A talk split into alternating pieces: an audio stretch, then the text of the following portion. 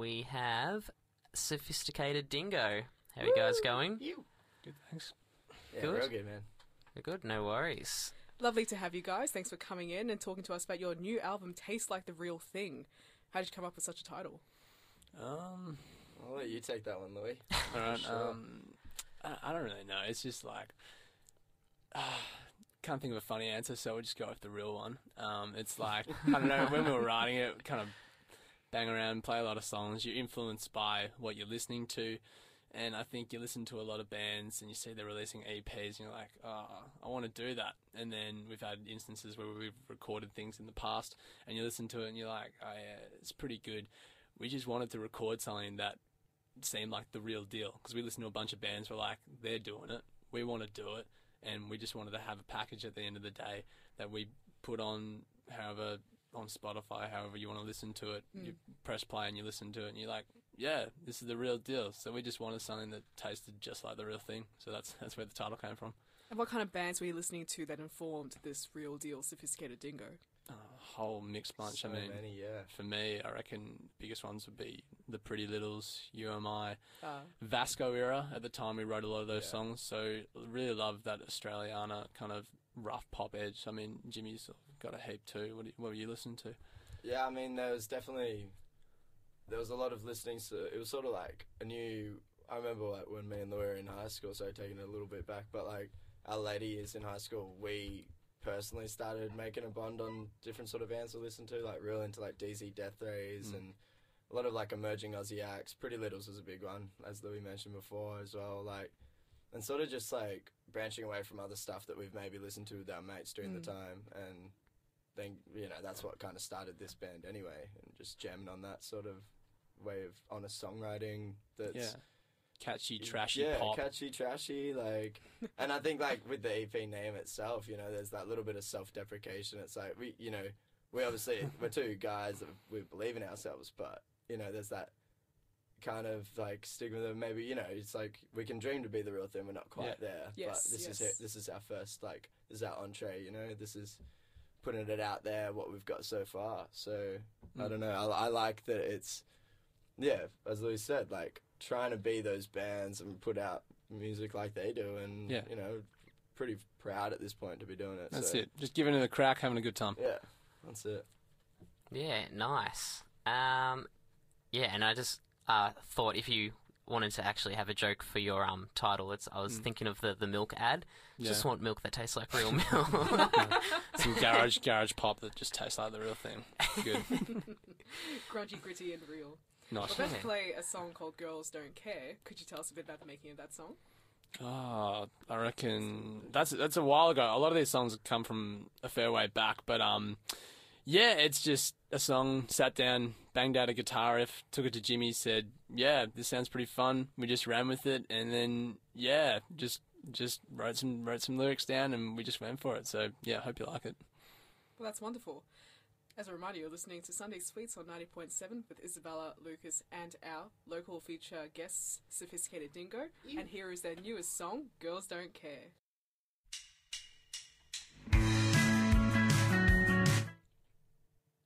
You are back with Sunday Sweets with Lucas and Isabella, and uh, you just heard uh, "Girls Who Don't Cry" by Sophisticated Dingo. I think we're all woken up now. That was a fun song. I really loved it, guys. Um, and we're just about to play a song called Dreaming. Could you tell us a bit about how that one came about? It's a bit of a different title to what you've worked with before. Yeah, um, I mean, again, like I don't know, Jimmy. You remember much about when we wrote it? Yeah, dreaming. Um, uh, I remember the original riff, like the it's the start of the song, and Louis. This was maybe around a time where Louis had probably taken a bit of time and just written some, you know, good guitar hooks that I'd be interested in, and brought them to me. And I remember that he came with like uh, there was a day where he came in. We were, we practiced in a loft uh, in Louis' backyard, out the back, sort of like above their garage, and um, you know, he'd run me through a few riffs, and I'd always be jamming along, and I was digging them, and then he played me this, and I was like, oh, all right, like this is what you need to go and write lyrics to. I've, I've pretty much got this bass down, uh, and I remember when we were writing it, it's it wasn't as much of, um, like I think with our music, it's like the structure comes into it a lot, like, and we have to work out, you know, where different drum grooves are going to come in, and where his riff changes. And I remember with this one, there was a lot of like actually being just so cohesive on those changes, like, It just happened. yeah, I it really like, happened honestly- real quick, like. Had the song in like 20 minutes almost, like in just terms of like basic structure down, and then Louis went off, wrote lyrics, and yeah, it came back, and The as soon is as I heard his melody, I was able to add my own like in the back. So yeah, What this was definitely Yeah. a natural song. Yeah. it was, it was beautiful. Mm. And is that? Oh, I was, gonna say, and like, what is your like you your songwriting often like? Is it like you're always just playing around and like, oh, hey, check out this cool riff I've got, or is there a bit more of like a scientific method per se, or I mean, it kind of changed. It, it's a mismatch. Like it changes heaps, I reckon, because depending on the mood? yeah, Yeah. like Louis could maybe go and write you know ten songs in a week, and then bring the best ones that he likes to me, and then we'll turn them into songs Yeah. because they are the ones that he's down with. And then it's a form of sort of writing the songs together. But I mm-hmm. think also, like recently, especially, like we'd just be at practice, and it's like the first you know half hour of practice is just jamming mm-hmm. new ideas, and it will be just pop completely out. completely off the cuff. Like I think that comes from just playing a lot more shows, mm. you know, this year mm-hmm. and getting a bit, you know, like You're doing it. yeah, just doing it do more. Yeah, fuck. Comes a bit more naturally, and yeah, I think we just have an unspoken rule. It's like if we're vibing it, we'll keep doing it. But um, if we're not vibing it, we just we'll move on to something new. So that's kind of the hard and fast rule, if Yeah. there is any. Yeah. Spoken like true musicians. That was Sophisticated Dingo on Sunday Sweets, and this is their new song called Dreaming. And that was Dreaming by Sophisticated Dingo, our local feature artist, here at Sunday Sweets 90.7. That was such a great song, guys. Thank you. Cheers. And you said it came together so seamlessly as well, and actually flowed very nicely as a song as well. You wouldn't think that'd be made in 20 minutes, as we said, but rather over a long period of time to make it all fit together with the chords as well. I'm not a muso, I don't play drums or electric guitar, but um, it, I think it shows that you guys have a lot of chemistry as band. Thank you. Thank you. Yeah, I mean, It's I mean really that's the- easy. You should you should play music. Do yeah, it. give it a bash. It's Three as fun. a clarinet doesn't take you very far. yeah, that would, man, get a saxophone, start playing some jazz. Sick. I'll just turn into Sade. I'm too into that kind of music. Yeah, and uh, you guys are going on tour soon, I believe. Yeah, boy. hmm Yeah, so whereabouts can we catch you? Oh, we're going listed off all over the shop. Um, starting in Melbourne. Um, Yep. We're pumped for the Melbourne show, obviously Yeah. hometown Yep. one. Um, that's on Thursday, 27th of September, and it's grand final public holiday eve. So it's gonna be a huge night. You don't have work the next day. Come down. It'll be a great night, and we're pumped to rip that up. And then yeah, that kicks off the tour. After that, we're going to Adelaide, Bendigo, um, Wollongong, Lennox Head, and Sydney. So absolutely pumped to play a heap of venues we haven't played before. I mean, we've been to Sydney before and played, um, but haven't played Marley Bar where we are going to be playing this time. So, and yeah, every other state and um, It's regional places. shows, yeah. we're pumped. Hmm.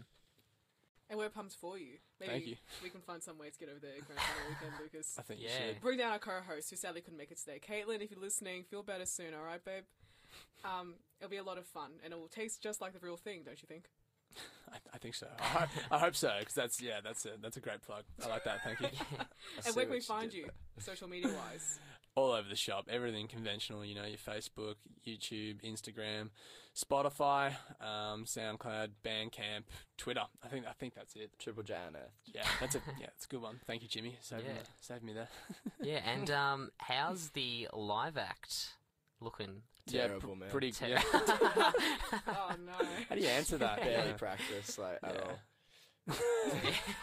We're we're lying. We're really good. In fact, we're the best band ever. So yeah, gonna yeah, doing really well.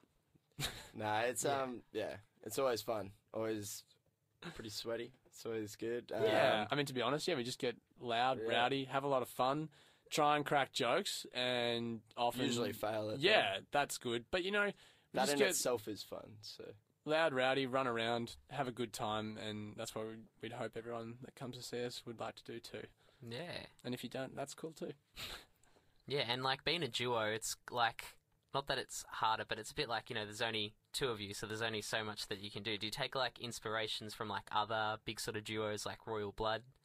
yeah, And whatnot? I, And Polish I, I think we do. Just, Yeah. I, I don't think we Like talk about before. it much. Nah. More, but it just like is a natural Like, because that's what we're listening to. that- we, yeah, they're, they're the bands we like. we don't so- talk about it as like, oh, check this two piece out. How cool is that? They only have two members in the band. It's kind of more like, oh, you listen to DZ Deathrays? We're like, yeah, of course you. I don't. I wouldn't ask that because I just know we both listen to DZ Death Rays. But like, you know, like, Conversation that's never happened. yeah, like we go through heaps of stuff. I mean, DZ Deathrays is a huge example, but um, I don't know, local bands like Deathbeat, like they're awesome. They're a two piece. Rathead, they're sick. They're a two piece. Like there's heaps of people doing it. I think it's really interesting. I think it's really cool.